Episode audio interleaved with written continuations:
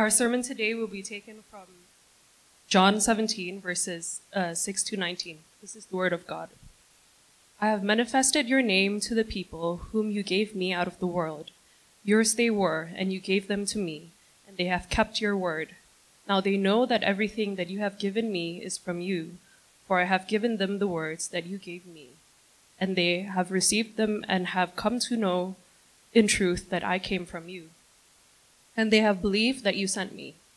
I am praying for them. I'm not praying for the world, but for those whom you have given me, for they are yours.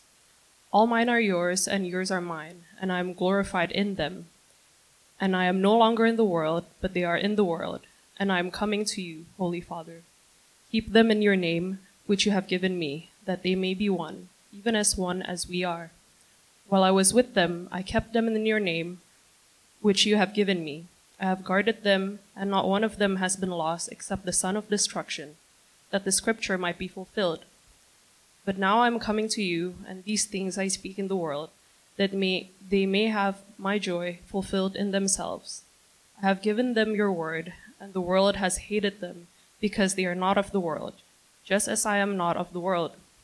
I do not ask that you take them out of the world, but that you keep them from the evil one. They are not of the world, just as I am not of the world. Sanctify them in the truth. Your, world, your word is truth. As you send me into the world, I have sent them into the world. And for their sake I consecrate myself, that they also may be sanctified in truth. Thus says the Lord. Thank you, Indita. Let's pray one more time before we enter into our sermon. Father, uh, we come to you into a, a trying to understand your word, and we can't do that unless your spirit moves and reveals it to us. And Father, uh, I know that um, with the announcements, the pattern or, or the flow of worship might have uh, felt like it was broken a little bit, and I pray that you keep us uh, undistracted and that you bring us back again to the story of redemption that our worship service uh, hoped to give, which is that you've created us, but yet we've sinned and fallen, and that you've redeemed us, and that now you deserve all the glory and all the majesty and all the worth. Keep us in this story Keep us in this redemptive narrative, that we may, as creatures, behold what we're meant for, where it is we are to find joy, and whose glory it is we are actually living for. Now, as we open your word, help it be real and functional in our hearts as we try and grasp and understand it in our minds, that it would affect our daily lives. In Jesus' name we pray. Amen. All right, friends, we are still in the series of the book of John and we're going to finish the section of the book in John that we have, uh, or that has been historically called the farewell discourse. Uh, the farewell discourse is John chapter 14 to 17. It's that section of the book of John. And after we're done with this, I think next week is our last uh, uh sermon in in uh, uh, in the book of John. for and we're going to take a break for three weeks. We're going to go through Psalm. a psalm each week. So that'll be a good break, I think, for us. And then we'll jump back again in John chapter 18 and finish the book of John before we start our next series. So let me recap what the farewell discourse is. The farewell discourse, chapters 14 to 17, is when is Jesus' last extensive verbal teaching to his disciples, you can say, before he's crucified, before he dies and he resurrects and he sends back to the Father, physically leaving uh, his disciples here on earth. That's why it's called the farewell discourse. And today, we're in the last chapter of the farewell discourse, chapter 17, and chapter 17 really is just a long prayer that Jesus, God the Son, is lifting up to God the Father in front of his disciples for them to hear. Now, let me just quickly say, I know that our sermons in John chapter 17 uh, uh, perhaps have felt and will feel a bit more heady and a bit more theological than normal. But that's not because we just enjoy making things more complicated. Okay, but the nature of the text, it, it, it is hard to understand. So imagine you're sitting at a table and you're listening in a conversation between two people, and these are two of the leading experts of, say, global macroeconomy. Okay? To understand what they're saying, guys, our minds are going to have to require to strain a bit, right? Our, our eyes are going to have to squint a little bit. Our brain capacity is going to be challenged Because these are the most two knowledgeable people of the field conversing about grand and lofty issues of macroeconomics. What we have today is not two leading experts of macroeconomy, but God the Son praying to, or in other words, conversing with God the Father. And we're sitting down trying to understand it. They're talking about the grandiose and loftiest issues ever. We should expect our heads to be worked a bit. We should expect for our eyes to strain a bit and, and, and our brain capacities to be stretched. That's, that's the nature of it. But I pray that as the truths we find here uh, are understood by our heads, it will truly encourage our hearts and realign our lives back to Him.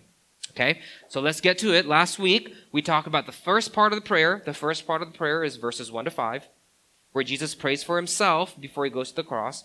And today, we're getting to the second section of the prayer, which is verses 6 to 19. It's a big chunk where Jesus prays not for himself, but specifically for his disciples, his followers.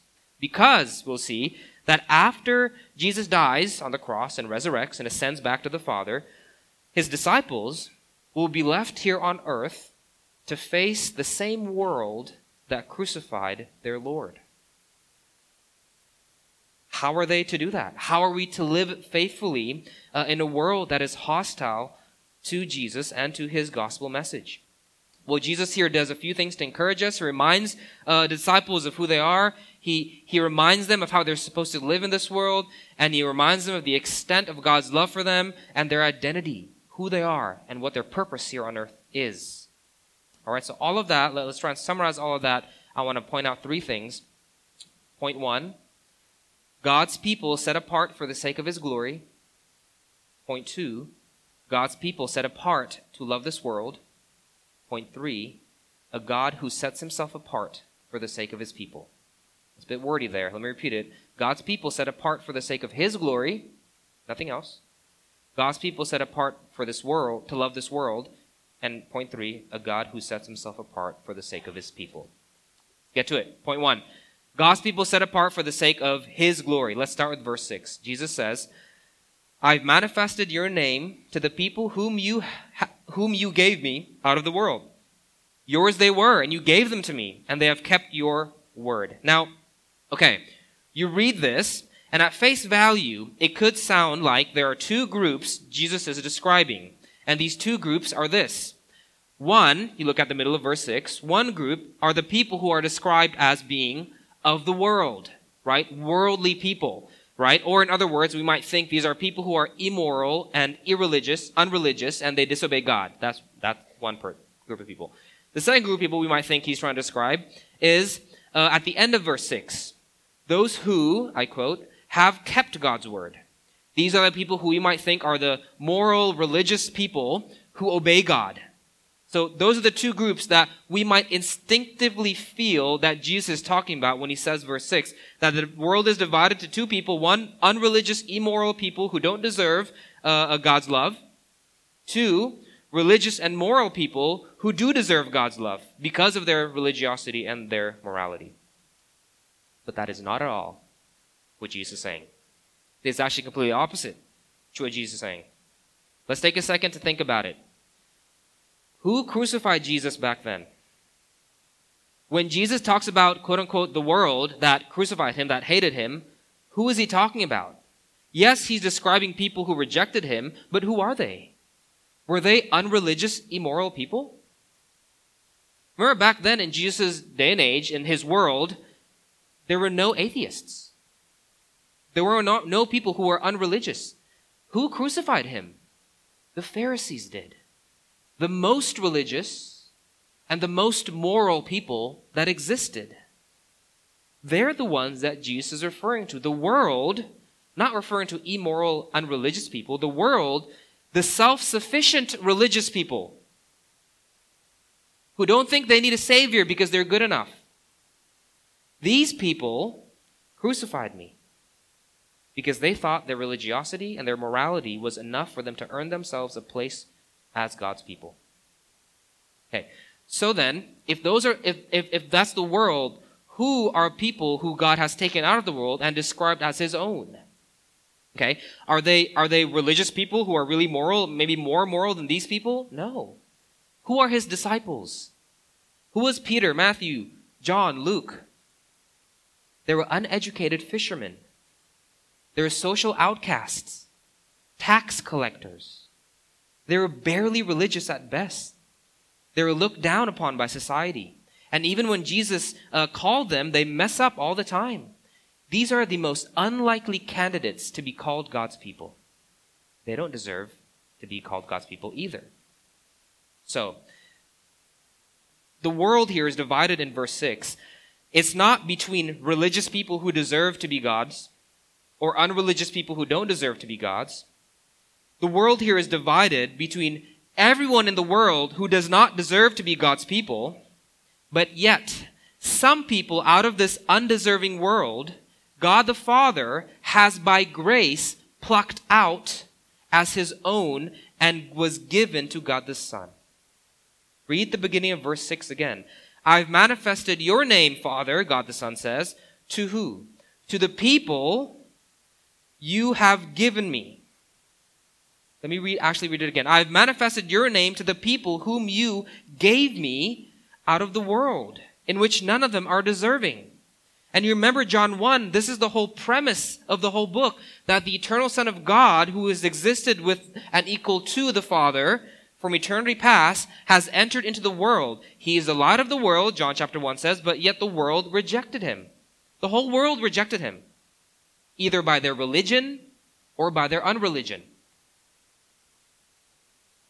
So here's what Jesus is saying to God the Father in this prayer.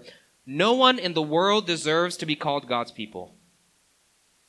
But even then, you, God the Father, you, by sheer grace and mercy, gave, past tense, look at verse 6, gave me, past tense, a long time ago, and if you read verse 5, you'll see it's before the world existed, gave me out of this undeserving world the most undeserving, social outcast, unlikely candidates to be your people. And that's who we are, Christians. That's what the church is a group of lowly, undeserving individuals who's just as undeserving as anybody else in the world, the least likely candidates, whom God the Father, by sheer grace, has given unto God the Son before the world was to save. Now, just because it was given to us, that doesn't mean we're not also called to receive it. Of course, we're called to receive it. Look at verse 7 to 8. Now they know that everything that you have given me is from you, for I have given them the words that you gave me, and they have received them. They, they received it. It is truly their activity of receiving. We continue and I've come to know in truth that I come from you. It is their active acknowledgement of the truth that God came to save us, that Jesus came to save us. And they have believed that you sent me. It is their act of believing. It is their act of faith.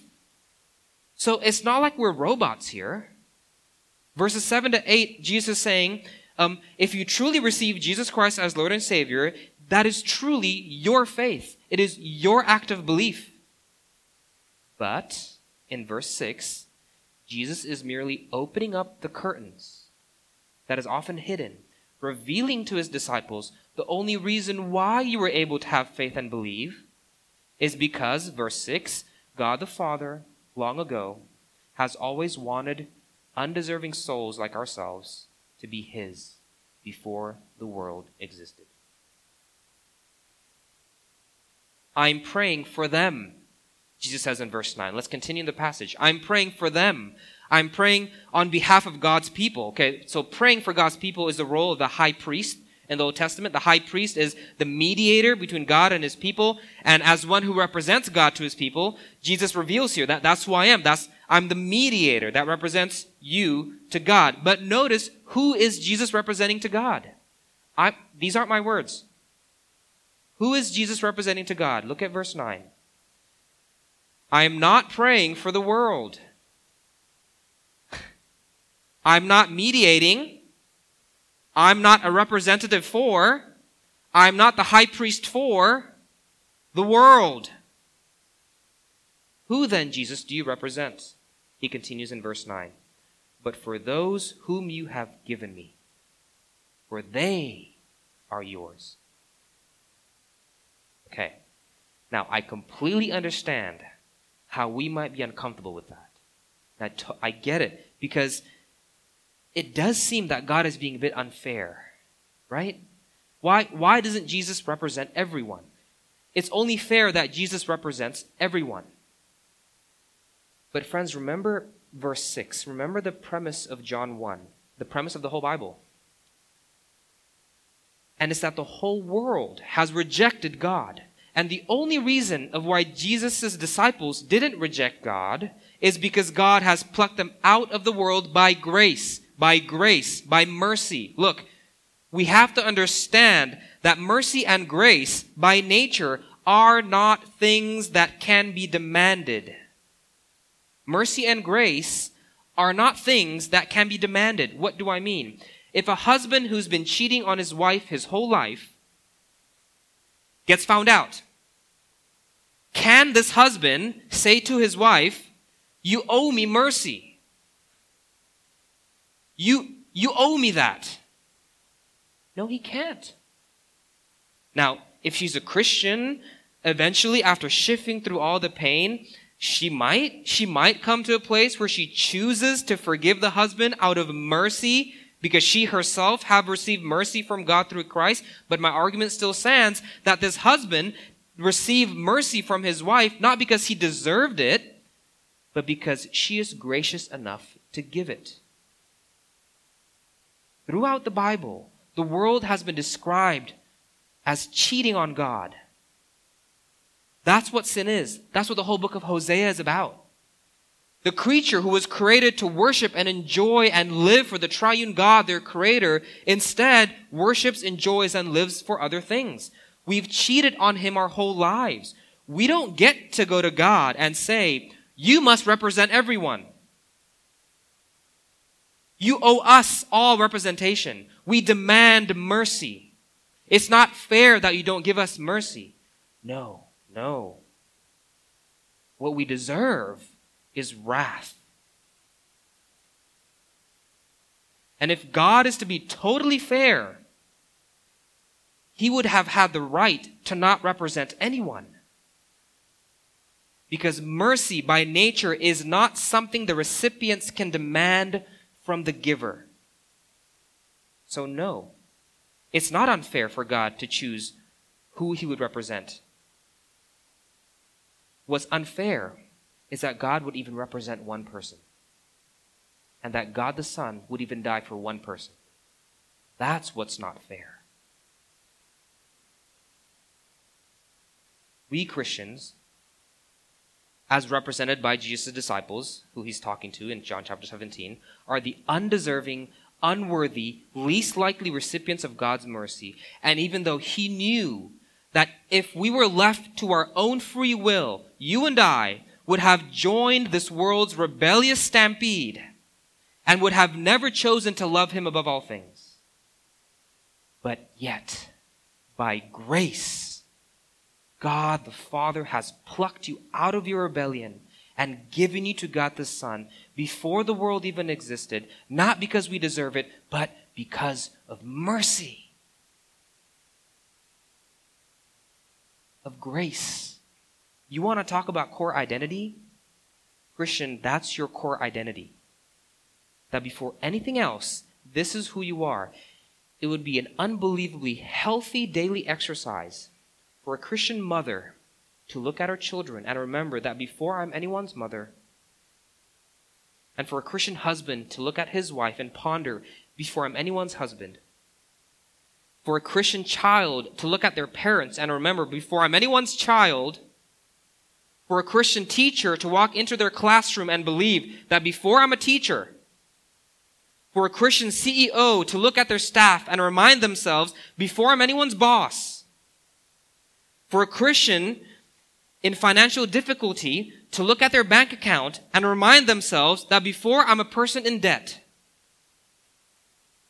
for a Christian cancer patient to look at the medical report and remember that before I'm a cancer patient, for a Christian who belonged to different churches to remind themselves that before I'm a member of this particular church or that particular church, for a Chinese, Indonesian, American Christian to look at their ethnicity and remind themselves that before I was a part of any particular race, before any of that, I am first and foremost an undeserving candidate whom the triune God from eternity past has mercifully loved as his own, even though if left to my own free will, I would have never chosen him.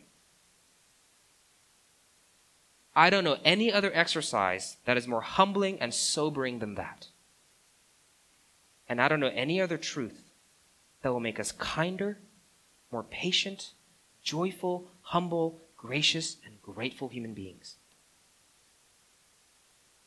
Do you see how little your salvation is actually about you? It is not ultimately about you. Your salvation is to showcase His mercy, is to showcase His grace. Our salvation is not about making much of our religiosity. It's not about making much of our spirituality. It's about making much of His mercy. That's why at the end of verse 10, Jesus said, I am glorified in them. I am, I am glorified. I am made much of in their salvation. I get the glory from their salvation because their salvation is not a testimony to how great they are, but it's a testimony of how great He is.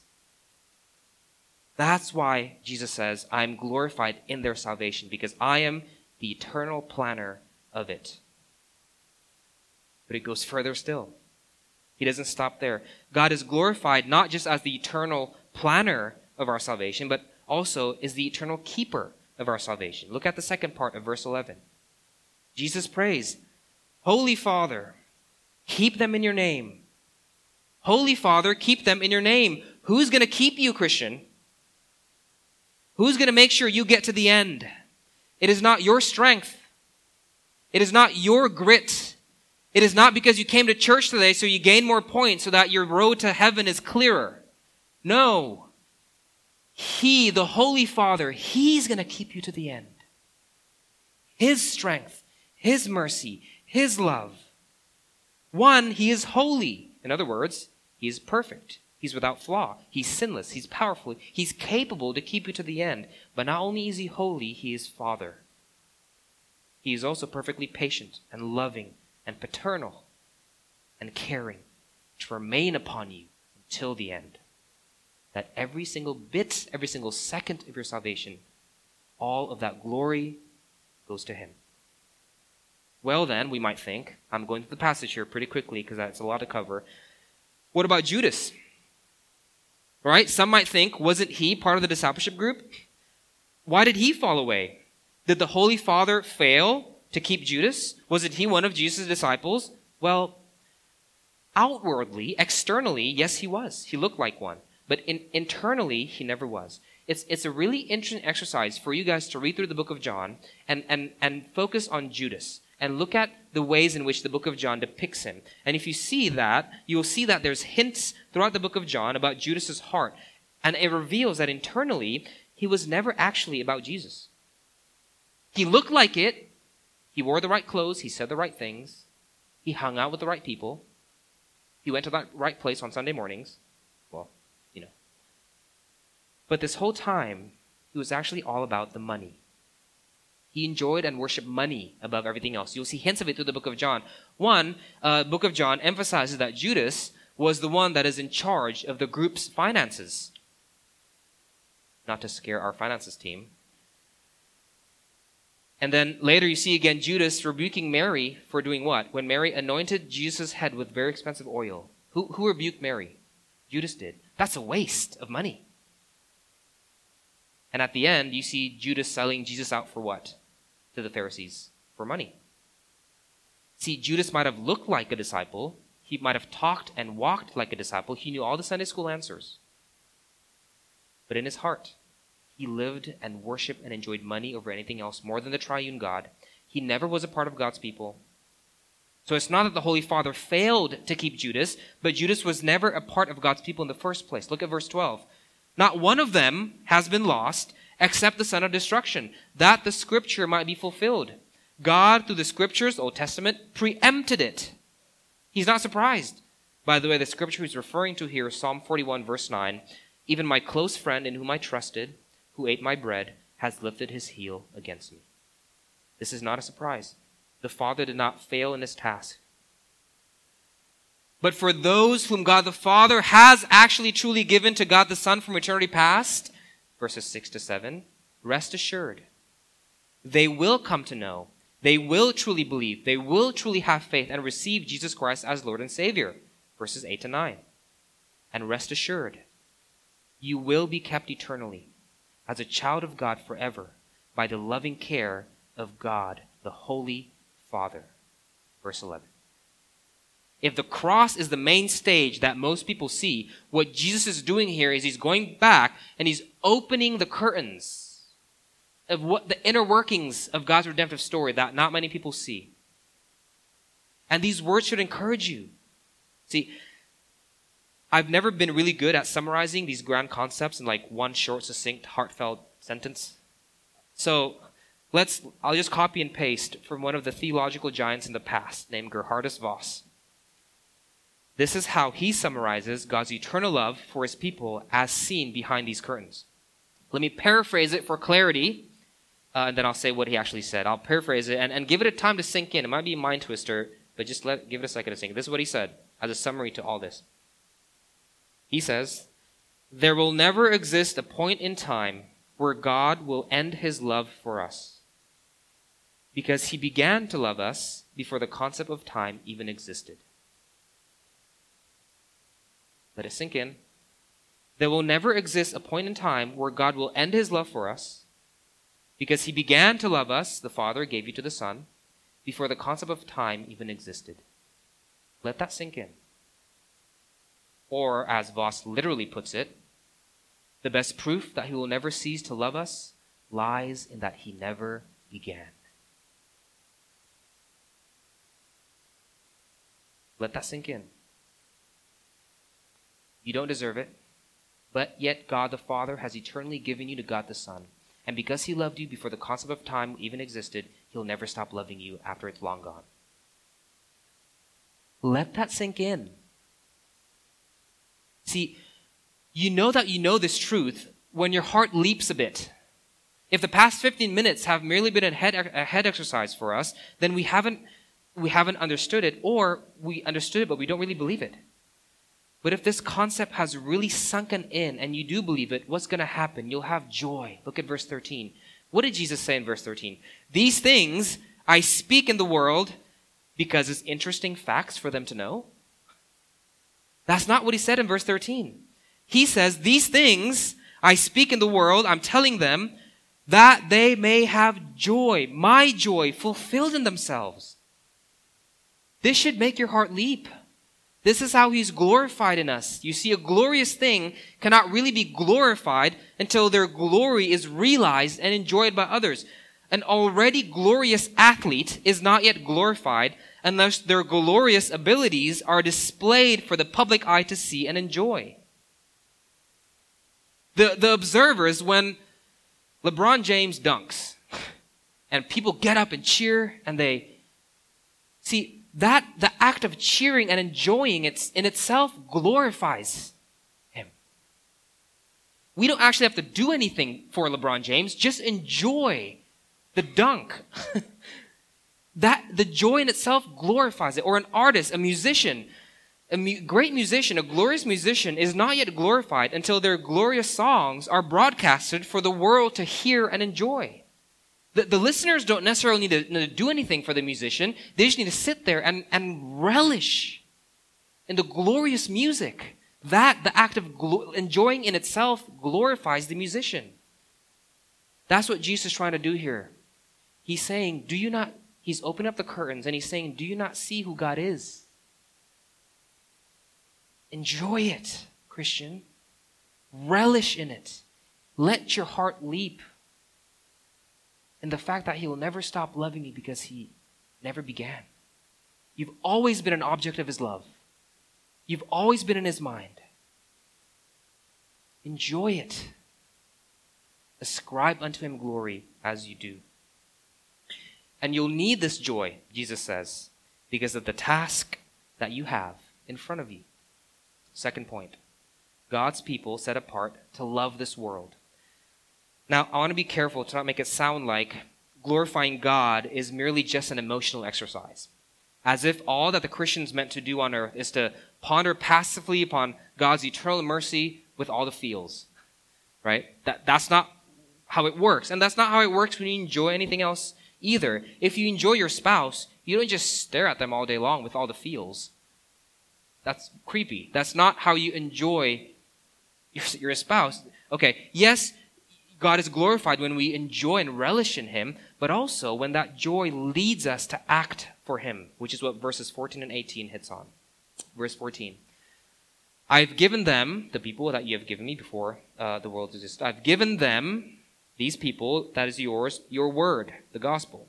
And the world has hated them because they're not of the world, just as I am not of the world. Look, you don't need to go looking for trouble for the world to be against the gospel message.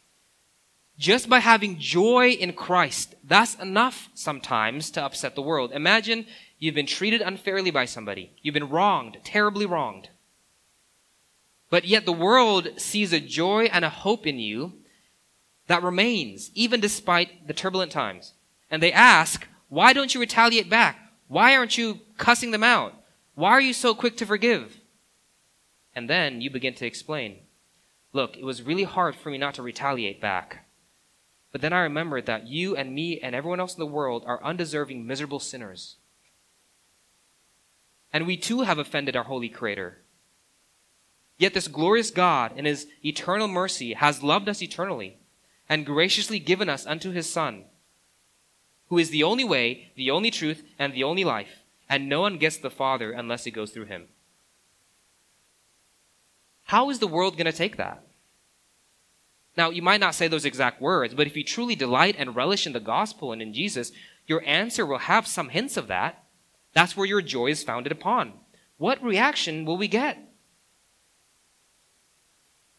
I have given them your word, your gospel word, so that they may enjoy it and live according to it and preach it. I've given them your word, and the world has hated them because they're not of the world.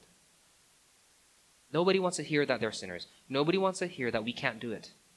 That's exactly what Jesus is saying. You can't do it. That's why I did it for you. They're not going to react well. We didn't react well. Thanks to God and His mercy, He redeemed us. So what do we do? Well, of course, we know not to conform our message and water down the gospel, right? So then what do we do? Verse 15. I do not ask that you take them out of the world, but that you keep them from the evil one. Don't take them out of the world, but keep them from the evil one. Okay, I can't water down the gospel. I can't not preach it. I can't not live it out. But yet, I can't totally separate myself from culture. Verse 15 I do not ask that you take them out of the world. We're not called to make a Christian community out in the middle of nowhere escaping the world. Okay, okay, let me think about this. If I can't conform, and if I can't water down the gospel, and I can't escape and run away from the world who's hostile to it, I know. We must fight back. Right? That's what Jesus wants. He wants us to overtake the world. Indonesia must be ruled by Christian political parties. Right? Everything must be explicitly Christian to be legal. Can't support any business unless it's explicitly Christian values. I won't eat at a restaurant unless I see a Bible verse on the wall. That's, that's what we're supposed to do, right? But then you read verse 18. That's not what we're supposed to do.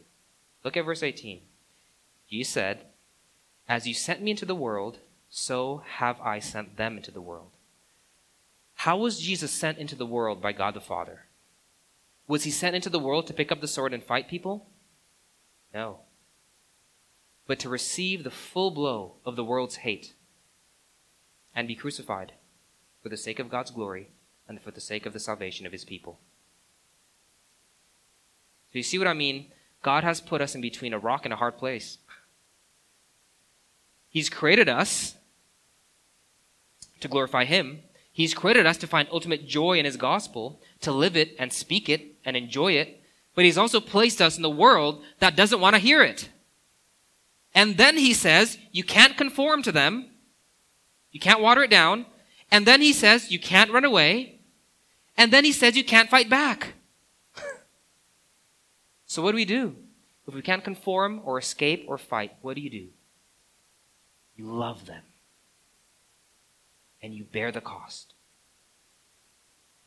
And you take it. As I sent my son into the world, so have I sent you. Live and speak according to the gospel. Don't water it down. Winsomely engage with culture. Don't escape it. And when they come pushing back, don't pick up a sword. Pick up your cross and say, Do what you must. I will bear it.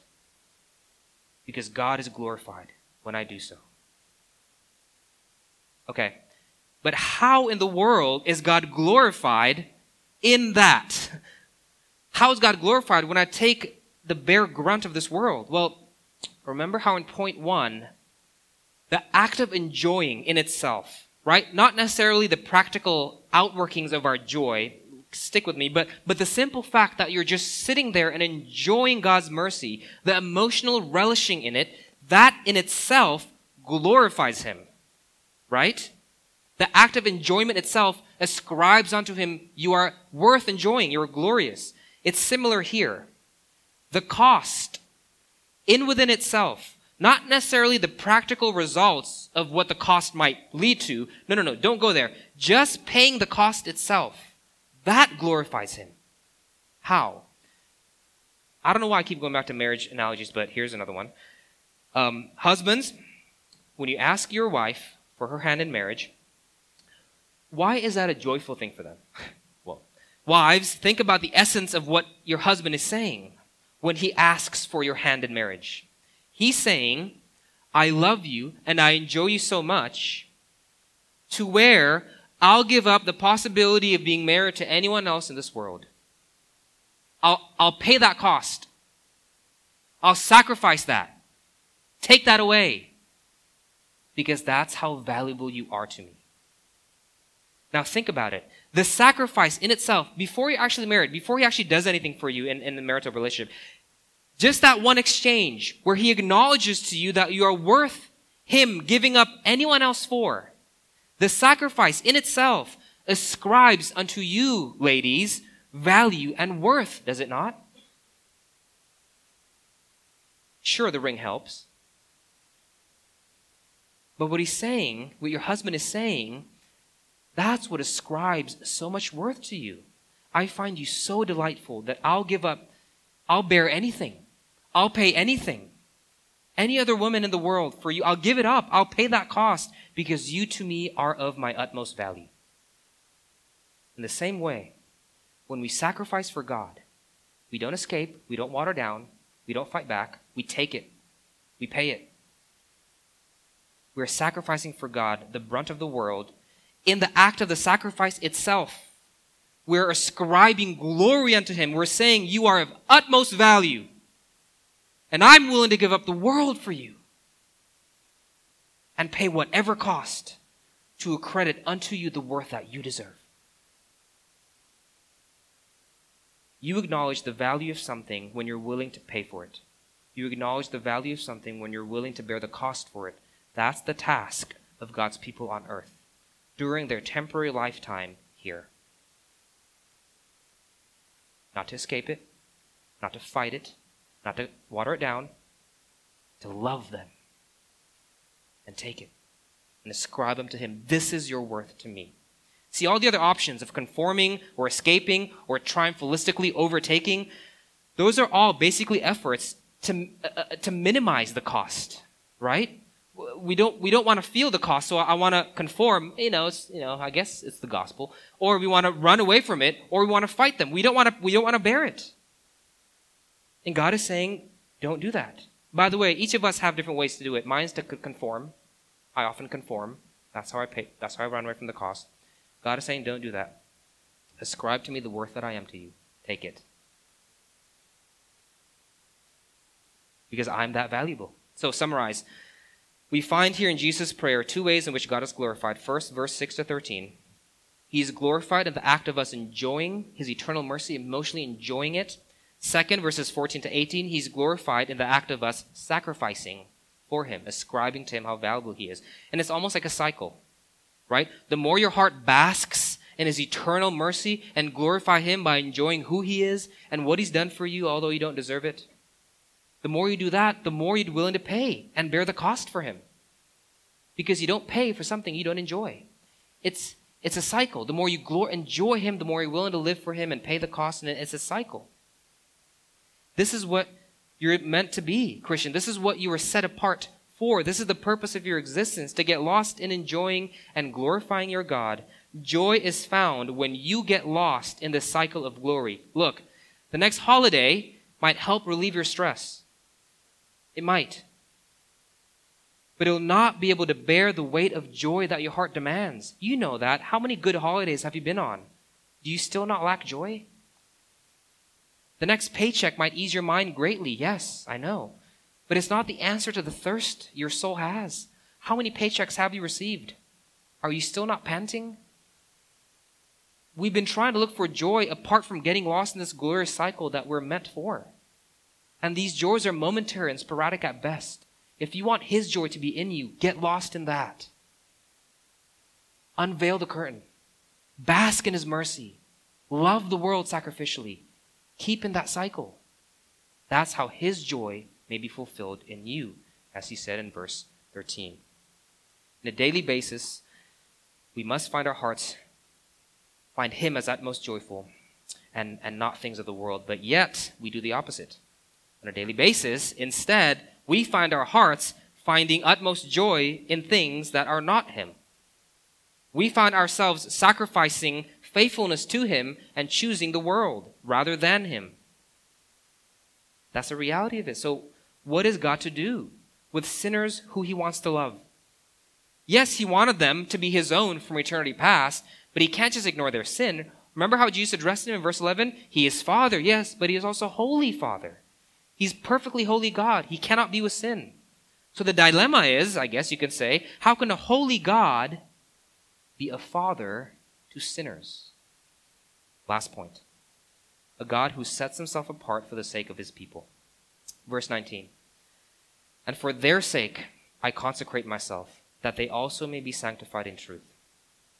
Now, I mentioned earlier, Jesus' role uh, is to be the high priest for God's people, right? The high priest is the mediator. In the Old Testament is the person who would represent God, God's people to God, and the mediator between God and his people. Now, it's interesting here that Jesus in verse 19 uses the term consecrate, because the term consecrate is also something that the Old Testament priests had to do before they would go to God on behalf of the people. They'd have to consecrate themselves. To consecrate yourself means that you're setting yourself apart from any blemish and uncleanness right? Because God is holy, holy, holy. He cannot be with imperfection. So if you read the Old Testament temple laws, the high priest, before he goes and represents God's people to God, he had to consecrate himself and set himself apart from everyone else in purity by one, publicly bathing, has to be in public. The people have to make sure he's totally clean. And then after that, he was clothed in pure white robe. Cannot be one flaw in that robe. Has to be flawless. And then he can approach God on behalf of the people. This is what Jesus is saying he did here. He consecrated himself, he set himself apart for our sake. He set himself apart, he consecrated himself not, not by wa- taking public baths or by, by putting a white robe. He consecrated himself, he set himself apart by living a perfect life without blemish, without sin. He perfectly, he was the only one who has perfectly lived out this glory cycle mentioned earlier of enjoying and sacrificing for God. That's how he set himself apart. Okay, but what's often missed is that the act of consecration in the Old Testament temple laws apply not only to the high priest, but also the sacrificial animal that's supposed to be sacrificed. Before the priest enters the temple, after he bathes and after he's robed and after he's set apart, he has to bring a sacrificial animal that is also consecrated, that is also set apart. And you read the Old Testament, this animal cannot, cannot have one blemish in it. Exodus 12, verse 5. Your lamb shall be without blemish, referring to the sacrificial lamb that's going to be offered. Deuteronomy 15, 21. But if it has any blemish, if it is lame or blind or has any serious blemish, whatever, you shall not sacrifice it to the Lord your God. Because God cannot be with sin. So, friends, this is how Jesus Christ represents you to the Father, not only as your high priest, that mediates between you and God, but also as your sacrificial lamb. He's the priest and the sacrifice. This is how a holy God can become your father, even when you sin and rebel against him, because God the Son perfectly set himself apart by living the life we failed to live and dying the death we deserved, so that a holy God can set apart undeserving sinners like us be his child forever. He did that so that you may be consecrated and set apart. You've been set apart as his Christian to be the beloved child of a holy God. That is the reason of your existence. You're set apart to fall into this glory cycle by enjoying and choosing him over all things and thus by doing so ascribing glory to him. And and you can't do that on your own. You need a mediator and you need a sacrifice. Christ went on the cross, not robed in white gown, not cleanly bathed. He was crucified naked, dirted by his own blood, so that you can be robed in white splendor in His righteousness, and you can be washed clean because God the Father has always wanted you to be His before the world was.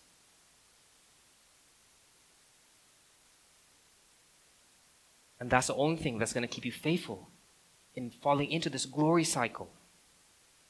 Remind yourself of that. Now, if you don't find God as your supreme joy by the end of this sermon, don't get too upset and cast down.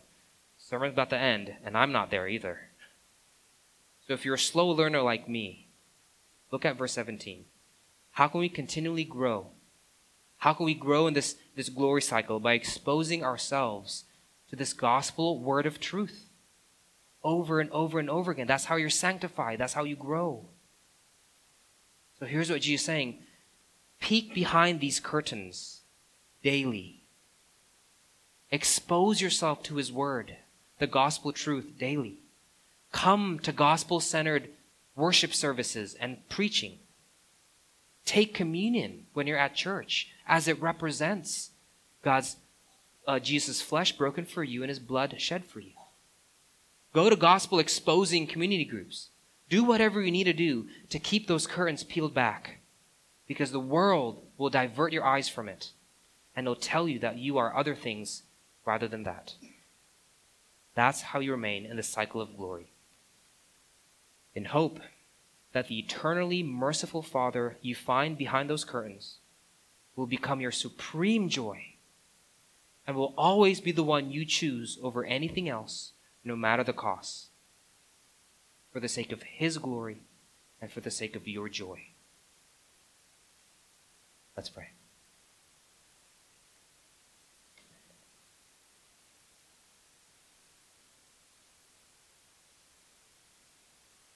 Father, divine words were spoken between you and your Son in this exchange in John 17. The finite mind has questions. The finite mind can't fully grasp it. But Lord, you have revealed who you are in your scriptures. And you have given us a glimpse of the divine love and mercy that you have for your people. And of how undeserving we are and of how we are not anything different than the rest of the world, unless it is by your sheer grace in which no one can demand, because we have all sinned and have left to our own free will, would choose to abandon you and live for ourselves. But God so loved the world that he gave his only Son, that whomever should believe in him will have eternal life because we have been set apart as yours before the world was, which is the proof that will be yours after this world ends. This is who we are. Let us relish in it now as we sing of your glorious mercy. In Jesus' name we pray. Amen.